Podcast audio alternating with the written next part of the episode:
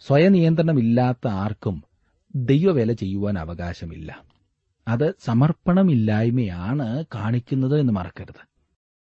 ദൈവജനം പഠിക്കുന്നതിനും പഠിപ്പിക്കുന്നതിനും ആവശ്യമായിരിക്കുന്നത് പരിശുദ്ധാത്മാവിന്റെ നിറവാണ്.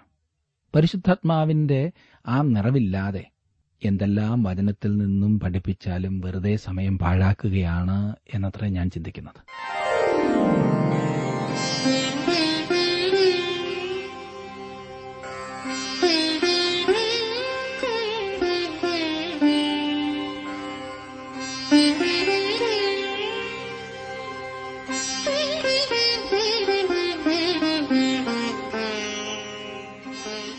ടി ഡബ്ല്യു ആറിന്റെ വേദപഠന ക്ലാസ് ആരംഭിക്കുകയാണ്. ജീവ സന്ദേശം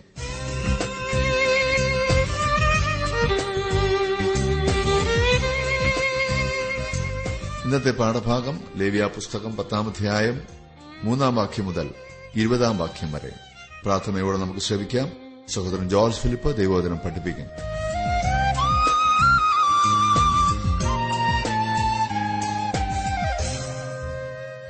അഹരോന്റെ പുത്രന്മാരായ നാദാബും അബീഹുവും അന്യാഗ്നി കത്തിച്ചതിനാൽ ദൈവം അവരെ ശിക്ഷിച്ചത്. വെറുതെ അടിക്കുകയായിരുന്നില്ല. മരണശിക്ഷ നൽകിയതിനെക്കുറിച്ച് നാം കാണുകയുണ്ടായി. ദൈവം ദഹിപ്പിക്കുന്ന അഗ്നിയാകുന്നു.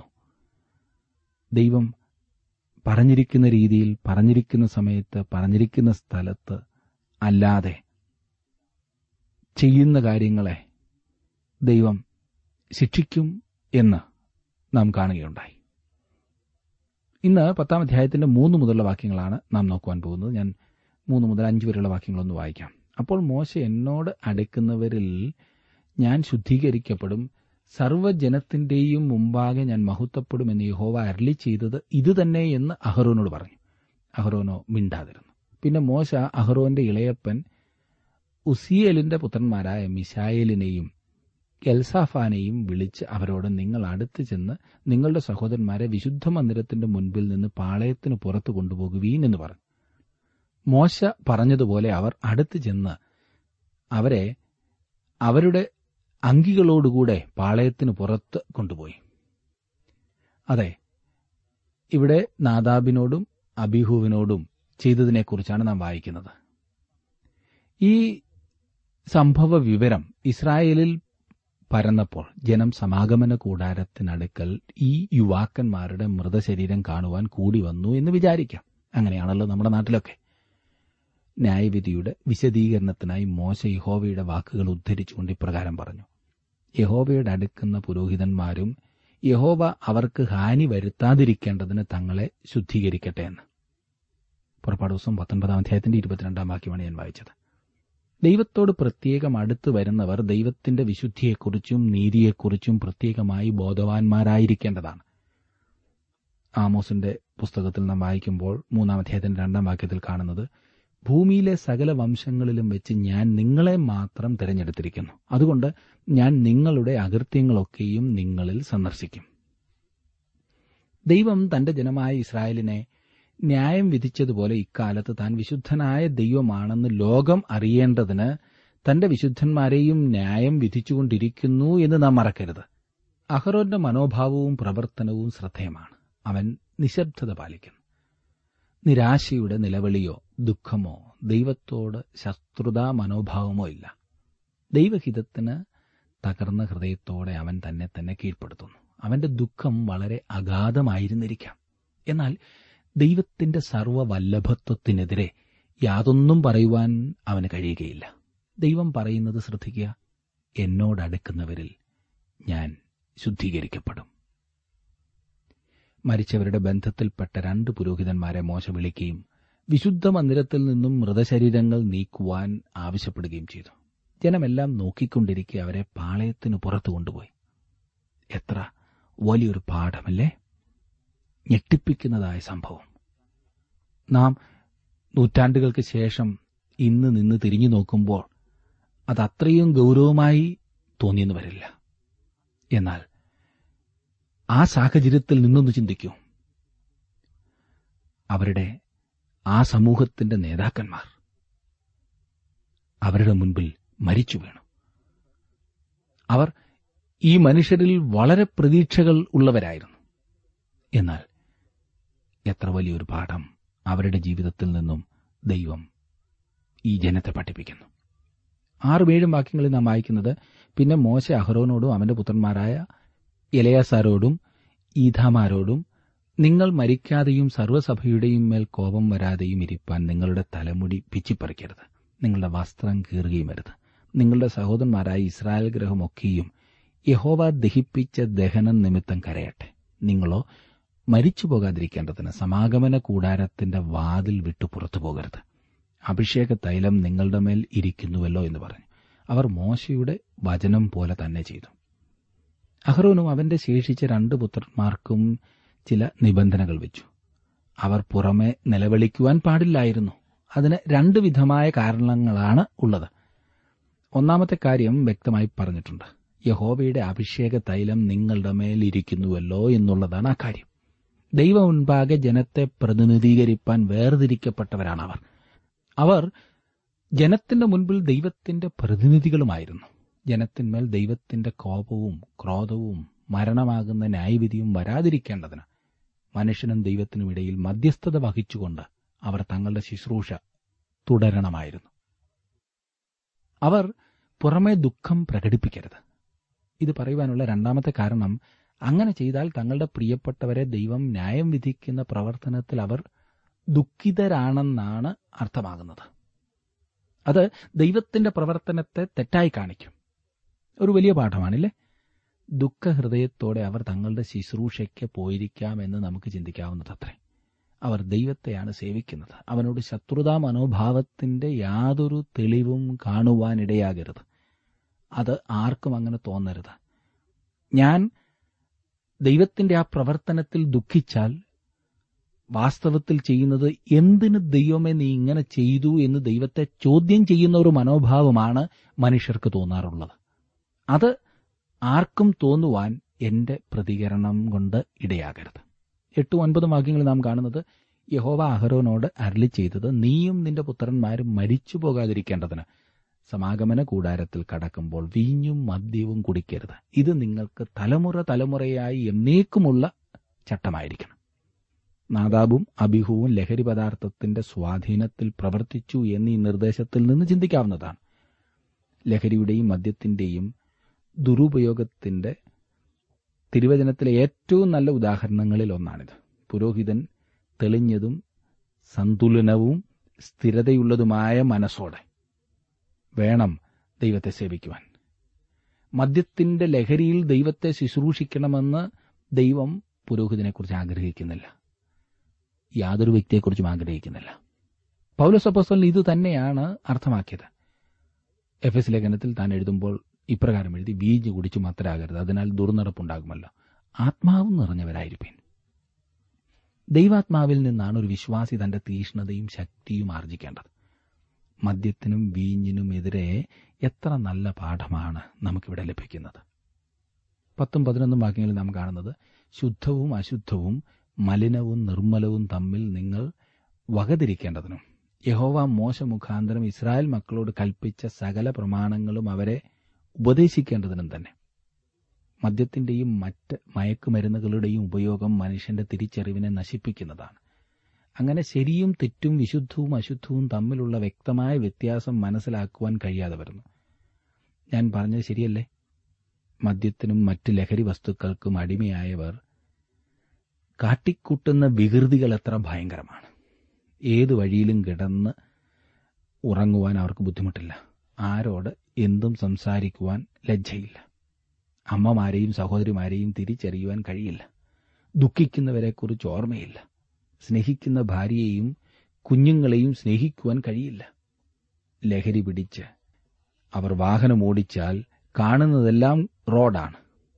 അത് മറ്റുള്ളവരുടെ തലയിൽ കൂടി കയറ്റി ഓടിക്കുവാൻ ഇടവരുത്തുന്നു. മദ്യത്തിന്റെ ഉപയോഗവും ദുരുപയോഗവും മൂലം ശരിയായ മൂല്യങ്ങൾ മനസ്സിലാക്കുവാൻ കഴിയാതെ പോകുകയും സാൻമാർഗികമായ അധപ്പതനം ഉണ്ടാകുകയും ചെയ്തു. ഇതല്ലേ വാസ്തവം എന്ന് നിങ്ങൾ തന്നെ പറയൂ. ലഹരി വസ്തുക്കൾക്ക് അടിമയായ ഒരു വ്യക്തിയെപ്പോലെ അധപ്പതിച്ച മറ്റൊരു വ്യക്തിയെ കാണുവാൻ പ്രയാസമാണ്. അതുപോലെ അധപ്പതിച്ച എല്ലാവിധത്തിലും മദ്യത്തിനും മയക്കുമരുന്നുകൾക്കും അടിമയായവർ വാസ്തവത്തിൽ ഭീരുക്കളാണ്. അവരുടെ ഭയമാകുന്നു ആദ്യം മാറേണ്ടത്. അതെ സ്നേഹിത താങ്കളുടെ ഭയം മാറ്റുവാൻ ശക്തിയുള്ള ഒരേ ഒരു വ്യക്തി യേശു മാത്രമാണ്. നാം ഇപ്പോൾ പഠിച്ചുകൊണ്ടിരിക്കുന്നത് പുരോഹിതന്മാരെക്കുറിച്ചാണ്. പുരോഹിതൻ ജനത്തെ പഠിപ്പിക്കേണ്ടതിനായി അവർ തന്നെ യഹോവയുടെ ചട്ടങ്ങൾ പ്രമാണിക്കേണ്ടതത്രേ. ദൈവജനം പഠിക്കുന്നതിനും പഠിപ്പിക്കുന്നതിനും ആവശ്യമായിരിക്കുന്നത് പരിശുദ്ധാത്മാവിന്റെ നിറവാണ്.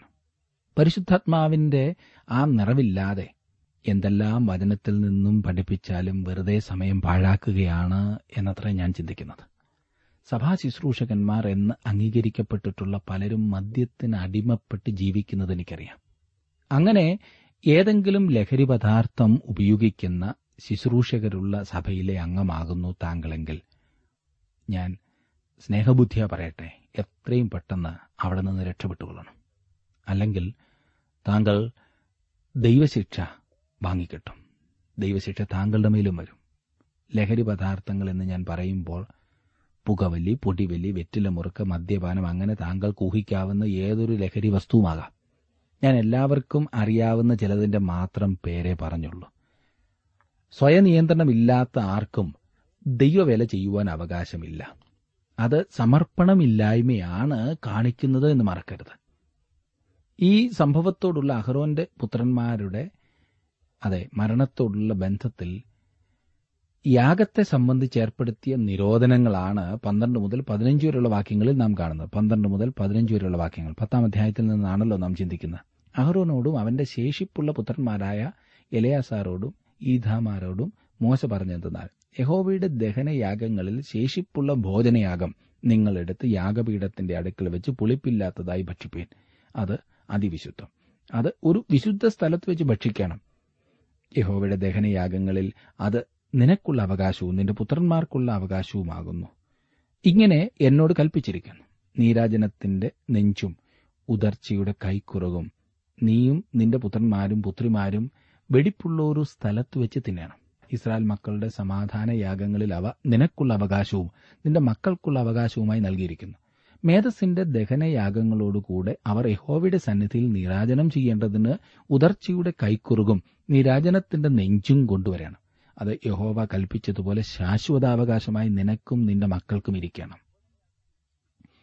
ഭോജനയാഗത്തെയും സമാധാനയാഗത്തെയും സംബന്ധിക്കുന്ന കൽപ്പനകൾ മോശ ആവർത്തിക്കുന്നു. യാഗത്തിൽ ഒരു ഭാഗം അവർ വിശുദ്ധ സ്ഥലത്ത് വെച്ച് തിന്നണം. ഹോമയാഗപീഠത്തിന്റെ അടുത്ത് പുറത്തെ പ്രാകാരത്തിൽ വെച്ചായിരിക്കണം അവർ അത് തിന്നേണ്ടിയിരുന്നത് എന്നാണ് മനസ്സിലാക്കുവാൻ കഴിയുന്നത്. ദൈവത്തിന്റെ ശുശ്രൂഷയ്ക്ക് വേണ്ടി വേർതിരിക്കപ്പെട്ടിരുന്നതിനാൽ അത് വിശുദ്ധമായിരുന്നു. നെഞ്ചും കൈക്കുറുകും അവർ വിശുദ്ധ സ്ഥലത്ത് വെച്ച് തിന്നണം. പതിനാറ് മുതലുള്ള വാക്യങ്ങൾ നോക്കിക്കാട്ട്. പിന്നെ പാപയാഗമായ കോലാടിനെക്കുറിച്ച് മോശ താൽപര്യമായി അന്വേഷിച്ചു. എന്നാൽ അത് ചുട്ടുകളഞ്ഞിരുന്നു. അപ്പോൾ അവൻ അഹ്റോന്റെ ശേഷിപ്പുള്ള പുത്രന്മാരായ എലയാസാറോടും ഈധാമാരോടും കോപിച്ചു. പാപയാഗം അതിവിശുദ്ധവും സഭയുടെ അകൃത്യം നീക്കിക്കളവാനും അവർക്ക് വേണ്ടി യഹോവയുടെ സന്നിധിയിൽ പ്രായച്ചിത്തം കഴിപ്പാനും നിങ്ങൾക്ക് തന്നതുമായിരിക്കെ. നിങ്ങൾ അതൊരു വിശുദ്ധ സ്ഥലത്ത് വെച്ച് ഭക്ഷിക്കാഞ്ഞത് എന്ത് അതിന്റെ രക്തം വിശുദ്ധ മന്ദിരത്തിനകത്ത് കൊണ്ടുവന്നില്ലല്ലോ. ഞാൻ ആജ്ഞാപിച്ചതുപോലെ നിങ്ങൾ അത് ഒരു വിശുദ്ധ സ്ഥലത്ത് വെച്ച് ഭക്ഷിക്കേണ്ടതായിരുന്നു എന്ന് പറഞ്ഞു. ദൈവഹിതത്തിനെതിരായുള്ള പ്രവർത്തനത്തിന്റെ ഫലമായി വേറൊരു ദുഃഖകരമായ സംഭവമാണ് നാം ഇവിടെ കാണുന്നത്. അഹ്റോന്റെ രണ്ട് പുത്രന്മാരുടെ പരാജയത്തെക്കുറിച്ച് നാം കണ്ടു കഴിഞ്ഞു. എന്നാൽ ചെയ്യേണ്ടത് ചെയ്യാത്തതിന്റെ പാപത്തെക്കുറിച്ചാണ് ഇവിടെ പറഞ്ഞിരിക്കുന്നത്. അവിടെ ചെയ്യരുതാത്തത് ചെയ്തതായിരുന്നു പാപം. അത് മരിച്ചുപോയ രണ്ട് പുത്രന്മാരെ പോലെ മനഃപൂർവമായോ ആലോചിച്ചോ ചെയ്ത ആ പാപമായിരുന്നില്ല. പാപയാഗം വിശുദ്ധ സ്ഥലത്ത് വെച്ച് തിന്നേണ്ടതായിരുന്നു. എന്നാൽ അപ്രകാരം അവർ ചെയ്തില്ല. രക്തം ചൊരിഞ്ഞെങ്കിലും പുരോഹിതന്മാർക്ക് ഓഹരിയായിരുന്ന ഭാഗം അവർ തിന്നിരുന്നില്ല. അവർ അത് ചെയ്യാതെ വിട്ടുകളഞ്ഞു. ഒരുപക്ഷെ അതിന്റെ പ്രാധാന്യത്തെക്കുറിച്ച് അവർ ബോധവാന്മാരല്ലായിരുന്നിരിക്കാം. പത്തൊൻപതും ഇരുപതും വാക്യങ്ങളിൽ നാം വായിക്കുന്നത് അപ്പോൾ അഹറോൻ മോശയോട് ഇന്ന് അവർ തങ്ങളുടെ പാപയാഗവും ഹോമയാഗവും യഹോവയുടെ സന്നദ്ധിയിൽ അർപ്പിച്ച് എനിക്ക് ഇങ്ങനെ ഭവിച്ചുവല്ലോ. ഇന്ന് ഞാൻ പാപയാഗം ഭക്ഷിച്ചു എങ്കിൽ അത് യഹോവയ്ക്ക് പ്രസാദമായിരിക്കുമോ എന്ന് പറഞ്ഞു. ഇത് കേട്ടപ്പോൾ മോശയ്ക്ക് ബോധിച്ചു. തന്റെ പുത്രന്മാരുടെ ഉത്തരവാദിത്തം അഹ്റോൻ ഏറ്റെടുത്തു. ഈ ദുഃഖകരമായ സംഭവവും അവരുടെ താൽപര്യം മുഴുവൻ ഇല്ലാതാക്കിയെന്ന് മാത്രമല്ല ദൈവ ശുശ്രൂഷയിൽ തുടരുന്നതിന് തങ്ങൾ യോഗ്യരല്ല എന്ന ചിന്താഗതി പോലും അവരിൽ ഉണ്ടാക്കിയിരുന്നു. അഹ്റോന്റെ വിശദീകരണം മോശയ്ക്ക് ഇഷ്ടമായി. ഈ സ്ഥിതിയിൽ അഹ്റോൻ രാജിവെക്കുവാൻ പോലും ചിന്തിച്ചു കാണുമെന്നത്ര ഞാൻ കരുതുന്നത്. എന്നെ ശ്രദ്ധിക്കുന്ന പ്രിയ സുഹൃത്തെ ഈ സംഭവത്തിൽ നിന്നും വളരെ വലിയ ഒരു സത്യം നമുക്ക് മനസ്സിലാക്കുവാൻ സാധിക്കും. ഒരു വലിയ പാഠം. ഈ മനുഷ്യർ തങ്ങളുടെ സ്വന്തമായിട്ടാണ് ദൈവസന്നിധിയിലേക്ക് വന്നത്. അവരുടെ മാർഗത്തിലൂടെ തങ്ങളുടെ സൗകര്യാർത്ഥം അവർ അറിഞ്ഞുകൊണ്ട് തന്നെ തെറ്റ് ചെയ്തു എന്ന് മാത്രമല്ല അത് ദൈവദൂഷണവുമായിരുന്നു. ദൈവം അവരെ അതിന് ശിക്ഷിച്ചു. ക്രിസ്തുവിന്റെ ദൈവത്വത്തെ നിഷേധിക്കുന്ന ഒരു സഭയിൽ അല്ലെങ്കിൽ ക്രിസ്തുവിനെയും മറ്റാരെയെങ്കിലും കൂടെയൊക്കെ ആരാധിക്കുന്ന സഭയിൽ അംഗമായിരിക്കുന്നതിൽ തെറ്റുവല്ലതുമുണ്ടോ എന്ന് അനേകരും എന്നോട് ചോദിക്കാറുണ്ട്. സുഹൃത്തെ അപ്രകാരം ഒരു സ്ഥലത്ത് ആർക്കെങ്കിലും ദൈവത്തിങ്കിലേക്ക് വരുവാൻ സാധിക്കും എന്ന് താങ്കൾ കരുതുന്നുണ്ടോ? ആത്മീയമായി വളരുവാൻ സാധിക്കുന്നുണ്ട് എന്ന് കരുതുന്നുണ്ടോ? ദൈവവ്യവസ്ഥ ലംഘിച്ചും ദൈവഹിതപ്രകാരമല്ലാതെയും പഠിപ്പിക്കുന്നിടത്ത് ജനം ദൈവത്തിൽ നിന്നും അകലുക മാത്രമേ ഉള്ളൂ. യേശുക്രിസ്തുവിനെ അടുത്തറിയുവാൻ കഴിയാതെ ജനം യേശുവിനെ തള്ളിക്കളയും. പിന്നെ ഒരു സംഘടനയിലെ അംഗങ്ങളെന്ന പേരിൽ തുടരാം അത്രമാത്രം. ആത്മീയമായി വളരുവാൻ അത് സഹായകമാകില്ല. ഞാനത് പറയുമ്പോൾ അത് അംഗീകരിക്കുവാൻ ബുദ്ധിമുട്ട് തോന്നുന്ന സഹോദരങ്ങൾ ഒരു ചോദ്യത്തിന് മാത്രം മറുപടി എന്ന് പറഞ്ഞാലും താങ്കളുടെ ആരാധന ആത്മീയമായി താങ്കളെ വളർത്തുകയാണോ? അതോ ദൈവത്തെക്കുറിച്ചുള്ള അറിവിൽ താങ്കളെ വളർത്തുന്നതാണോ? അതോ താങ്കളെ തളർത്തുന്നതാണോ? അങ്ങനെ വളർത്തുന്നില്ല എങ്കിൽ അതിന്റെ കാരണം കണ്ടുപിടിക്കുക. ഓടി നടക്കുവാൻ ഞാൻ നിർദ്ദേശിക്കുന്നില്ല. ഉറച്ചു ചിന്തിക്കുവാൻ ഞാൻ ഗുണദൂഷിക്കുക മാത്രമാണ് ചെയ്യുന്നത്. നാദാബിനെയും അബിഹുവിനെയും അടിച്ചതുപോലെ ദൈവം ഇന്നും ചെയ്തിരുന്നെങ്കിൽ എന്റെ ചിന്ത പകുതിയിലേറെ സഭാംഗങ്ങൾ മരിച്ചു വീണേനേമെന്നത്രേ. ഇപ്പോൾ ചിലർ പറയുന്നുണ്ട് അത് തീരെ കുറവായ കണക്കാണെന്നില്ലേ? ഏതായാലും സംഗതിയുടെ ഗൗരവം താങ്കൾക്കറിയാമല്ലോ. ലിബറൽ ചിന്താഗതിക്കാർ എന്ന് സ്വയം വിശേഷിപ്പിക്കുന്ന അനേകർ ഇന്ന് നമ്മുടെയൊക്കെ സഭകളിൽ വളരെയുണ്ട്. ക്രിസ്തുവിന്റെ ദൈവത്വം അവർ നിഷേധിച്ചതിനാലും നമുക്ക് വേണ്ടിയുള്ള അവന്റെ മരണത്തിലെ പാപക്ഷമ തള്ളിക്കളഞ്ഞതിനാലും മരിച്ചു വീഴും. ഈ പാരമ്പര്യ സഭാംഗങ്ങളിൽ അനേകരും ക്രിസ്തുവിനോടൊപ്പം വിശുദ്ധന്മാരെ ആരാധിക്കുന്നതിന്റെ പേരിൽ മരിച്ചു വീഴും. ഇനിയും ഈ അതിവിശുദ്ധ വിശ്വാസം പറയുന്നവരിൽ പലരുടെയും പ്രശ്നം അനന്യാസിനും സഫീറയ്ക്കും പറ്റിയതാകും. അവർക്ക് അവരുടെ കപടഭക്തിക്കും പരിശുദ്ധാത്മാവിന് നേരെ വ്യാജം പറയുന്നതിനുമാണ് അടികിട്ടുവാൻ പോകുന്നത്. സ്വയനീതി എന്നൊരു കൂടുണ്ടാക്കി രക്ഷപ്പെടുവാൻ ശ്രമിക്കുന്ന മനുഷ്യർ. ഒരുപക്ഷെ താങ്കൾ ഇപ്പോൾ പറയുന്നുണ്ടാകും ഇങ്ങനെ പറഞ്ഞാൽ ആരും രക്ഷപ്പെടുകയില്ലല്ലോ എന്ന്. ദൈവത്തിന്റെ വഴികളിലൂടെ ദൈവത്തെ അംഗീകരിക്കുകയും ആരാധിക്കുകയും ചെയ്യുന്നവർ രക്ഷപ്പെടും തീർച്ചയാണ്. നമ്മുടെ വഴികൾ ഉണ്ടാക്കിയിട്ട് അത് ദൈവത്തിന്റെ വഴിയാകുന്നു എന്ന് കാണിക്കുവാൻ ശ്രമിക്കരുത്. അത് അപകടമാണ്. നാദാബും അബീഹുവും ചെയ്തതുപോലെ എന്റെ സൗകര്യത്തിന് ദൈവത്തെ ആരാധിക്കുവാൻ ആഗ്രഹിക്കാതെ ദൈവം വെച്ച വ്യവസ്ഥ അനുസരിക്കുക. ഇന്നത്തെ കാലത്തിന് യോജിച്ചത് ഇങ്ങനെയാണെന്ന് പറയാതെ ദൈവവചനം എന്ത് പറയുന്നു എന്ന് നോക്കുക. വിട്ടുവീഴ്ച മനോഭാവമല്ല ദൈവം നമ്മിൽ നിന്ന് ആഗ്രഹിക്കുന്നു പിന്നെയോ ദൈവം ആഗ്രഹിക്കുന്ന വിധത്തിൽ ദൈവം നമുക്ക് പറഞ്ഞു തന്നിട്ടുള്ള വിധത്തിൽ അവനെ അനുസരിക്കുന്ന മനോഭാവമാണ്. എനിക്കെന്തെങ്കിലും ലാഭം കിട്ടുമെന്നതുകൊണ്ടല്ല ഞാൻ ദൈവത്തെ ആരാധിക്കേണ്ടത്. പലരും ആരാധനയിൽ പോലും വളരെ സ്വാർത്ഥതയോടെയാണ് കാണപ്പെടുന്നത്. എന്നാലും ദൈവം എത്ര കരുണയോടെയാണ് ഇന്നാളുകളിൽ ഇടപെടുന്നത്. സത്യത്തിന്റെ പരിജ്ഞാനത്തിങ്കിലേക്ക് വരുന്നതിനും മാനസാന്തരപ്പെടുന്നതിനും അവിടുന്ന് അവസരം കൊടുക്കുന്നതുകൊണ്ട് കൃപയോടെയാണ് ഇന്ന് ദൈവം ഇടപെടുന്നത്. അല്ലായിരുന്നെങ്കിലത്തെ സ്ഥിതി താങ്കൾക്ക് ഊഹിക്കുവാനുള്ളതേയുള്ളൂ.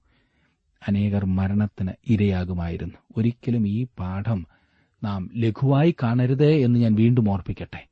നാം ദൈവസന്നിധിയിലേക്ക് വരുമ്പോൾ ദൈവത്തിന്റെ വ്യവസ്ഥയ്ക്കനുസരിച്ച് വേണം നാം വരേണ്ടത്. ഈ വലിയ പാഠം നമുക്കിവിടെ കാണുവാൻ കഴിയും. നമുക്ക് ഏതെങ്കിലും വിധത്തിലൊരു ക്രമീകരണം ചെയ്യാവുന്ന കാര്യമല്ലിത് ഞാൻ നേരത്തെ സൂചിപ്പിച്ചതുപോലെ നമ്മുടെ സൗകര്യത്തിനുള്ള ക്രമീകരണം ദൈവം ആഗ്രഹിക്കുന്ന വിശുദ്ധിക്കു വേണ്ടി ആഗ്രഹിക്കുവാനോ ശ്രമിക്കുവാനോ സമർപ്പിക്കുവാനോ എന്നെക്കൊണ്ട് സാധ്യമല്ല. വേണമെങ്കിൽ ദൈവത്തിന് വല്ലതുമൊക്കെ കൊടുത്ത് പ്രീതിപ്പെടുത്താമെന്ന മനോഭാവം ഒരു സ്വന്തം ക്രമീകരണമാണ്. നമ്മുടെ സൗകര്യത്തിനുള്ള ക്രമീകരണം. ദൈവം അത് ആഗ്രഹിക്കുന്നില്ല. അതുപോലെ പലതും. നിയമങ്ങൾ ഉണ്ടാക്കുന്നത് നമ്മളല്ല. രക്ഷിക്കുന്നവൻ ദൈവമാകുന്നു. മനുഷ്യൻ എപ്രകാരം രക്ഷിക്കപ്പെടണം എന്ന് പറയേണ്ടതും അവൻ തന്നെയാണ്. യേശുക്രിസ്തു പറഞ്ഞു ഞാൻ മുഖാന്തരമല്ലാതെ ആരും പിതാവിന്റെ അടുക്കൽ എത്തുന്നില്ല എന്ന്. പിന്നെ നമ്മുടേതായ ക്രമീകരണം നമുക്ക് എങ്ങനെ ഉണ്ടാക്കുവാൻ കഴിയും? പ്രിയ സുഹൃത്തെ ദൈവം വെച്ചിരിക്കുന്ന വ്യവസ്ഥ അനുസരിച്ച് ദൈവ വഴികളിലാണോ താങ്കൾ ഇന്ന് പോയിക്കൊണ്ടിരിക്കുന്നത്? ദൈവശിക്ഷ നമ്മുടെ മേൽ വരാതിരിക്കേണ്ടതിന് ദൈവഹിതപ്രകാരം നമുക്ക് നമ്മുടെ ജീവിതത്തെ ക്രമീകരിക്കാം. ദൈവം ആഗ്രഹിക്കുന്ന വിധത്തിൽ നാം ആഗ്രഹിക്കുന്ന വിധത്തിലല്ല ദൈവത്തിന്റെ ഇഷ്ടപ്രകാരം. നമുക്കതിനായി നമ്മെ തന്നെ സമർപ്പിക്കാം.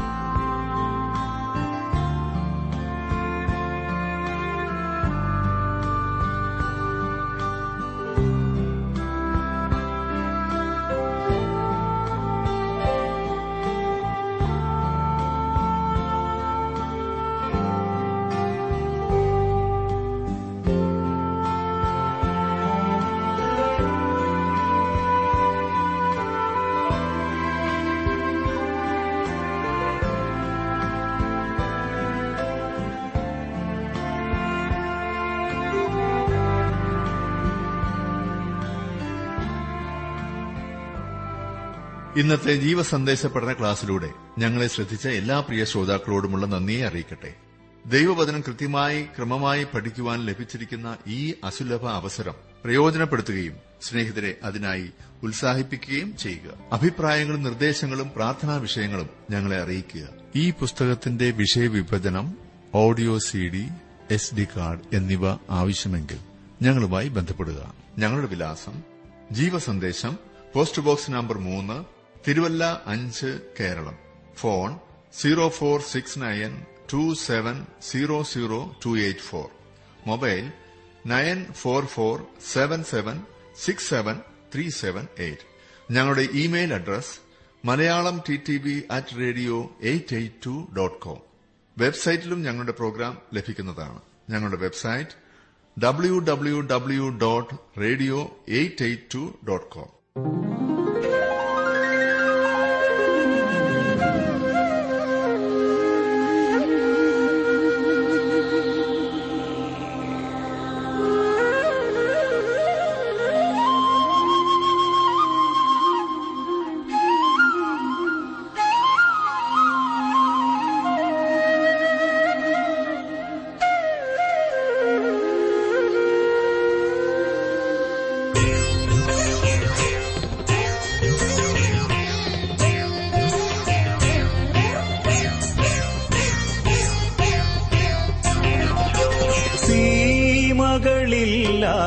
സ്നേഹസാഗരമേ കനിവിൻ കേദാരമേ.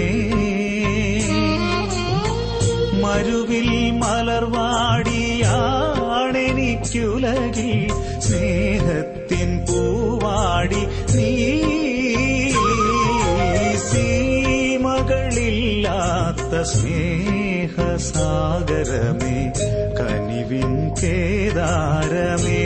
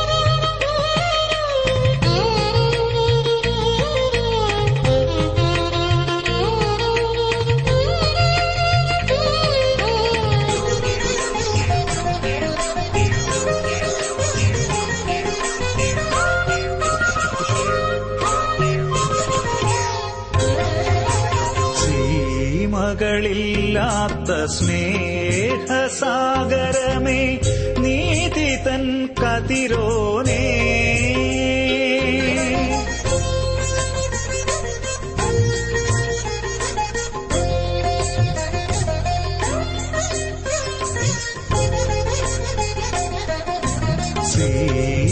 സീമകളില്ലാത്ത സ്നേഹസാഗരമേ നീതി തൻ കതിരോനേ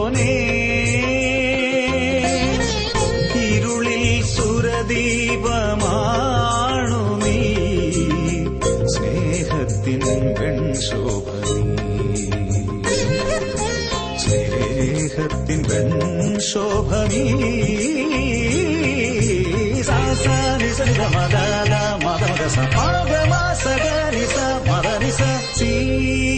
സീമകളില്ലാത്ത സ്നേഹസാഗരമേ കനിവിൻ കേദാരമേ മരുവിൽ മലർവാടിയാണെനിക്കുലകിൽ സ്നേഹത്തിൻ പൂവാടി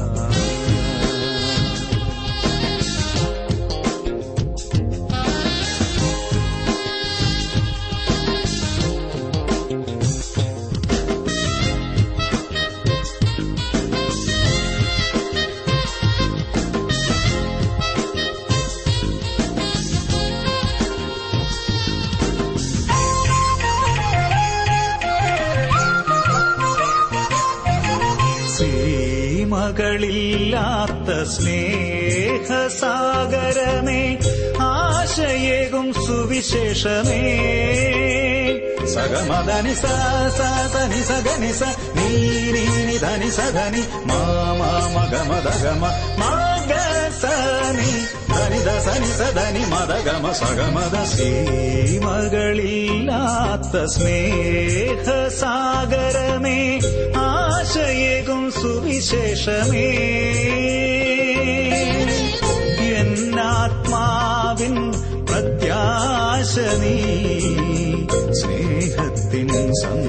സന്ദേശം നീ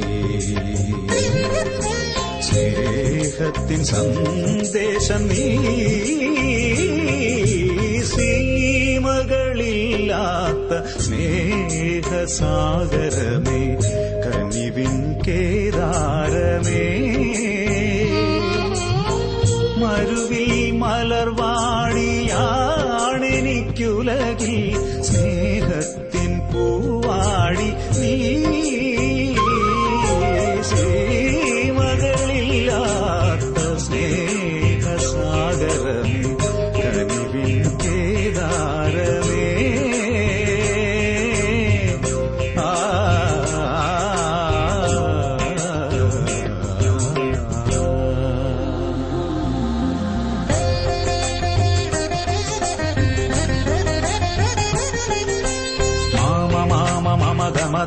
సాగ సాగ సమగ ధమని దసని ధని సాసా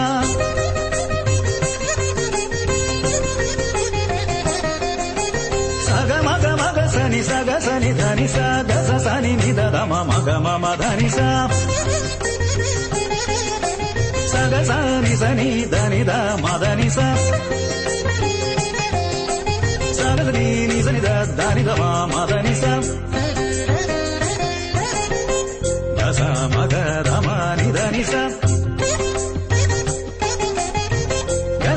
సని నిద మదని స గా మదని స మాదని సగ సాస సాదని ని సాస సాస గగ సాస సాదని సగ దద గగ మమ గగ మమ గగ దద మమ ని ని దద స సని ని మన దద సని దని స గ సని ద మ గ స ని ద మ స ని ద మ గ గగ మ ద ని గ స ని స ని ద ని ద మ గ స ని ద మ స ని ద మ గ గ మ ద ని స గ స ని స ని ద ని ద మ గ స ని ద మ స ద మ గ స స గ మ ద ని ശ്രീമകളില്ലാത്ത